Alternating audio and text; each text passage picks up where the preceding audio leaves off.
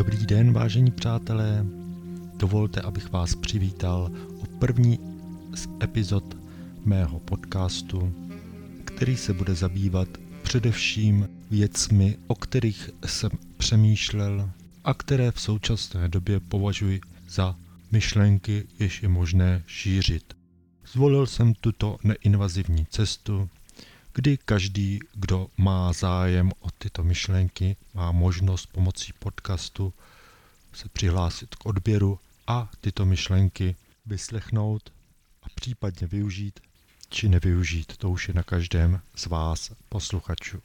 Jmenuji se Ezoterus a cyklus těchto podcastů bych nazval Jak to vidí Ezoterus. V prvním díle podcastu bych rád krátce pohovořil o chybování. S tím, že lidé rozlišují dobro, zlo, souvisí i to, že mluví o chybách, chybných rozhodnutích a o dobrých rozhodnutích. Měl bych k tomu několik výhrad. Lidé často mluví o tom, že udělali nějakou chybu. Já nejsem ochoten tuto filozofii přijmout. Nedomnívám se, že vesmír, jehož jsme součástí, dělá nějaké chyby.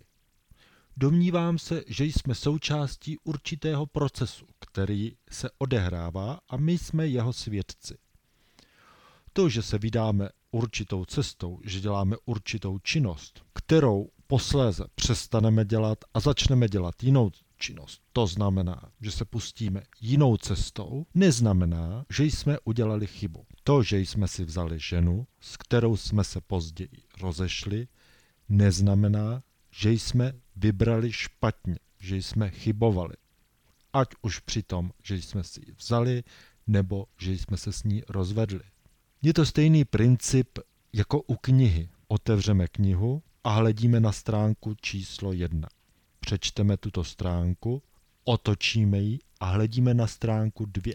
Přešli jsme ze stránky 1 na stránku 2. Nebyla chyba, že jsme sledovali stránku 1, protože bez toho by nám nedával smysl nebo nevychutnali bychom si celé dílo v takové komplexní formě, pokud bychom rovnou přešli na stranu 2. Kroky, které v našem životě činíme, mají svůj smysl a řád. Jen je my v tu chvíli nemusíme umět posoudit.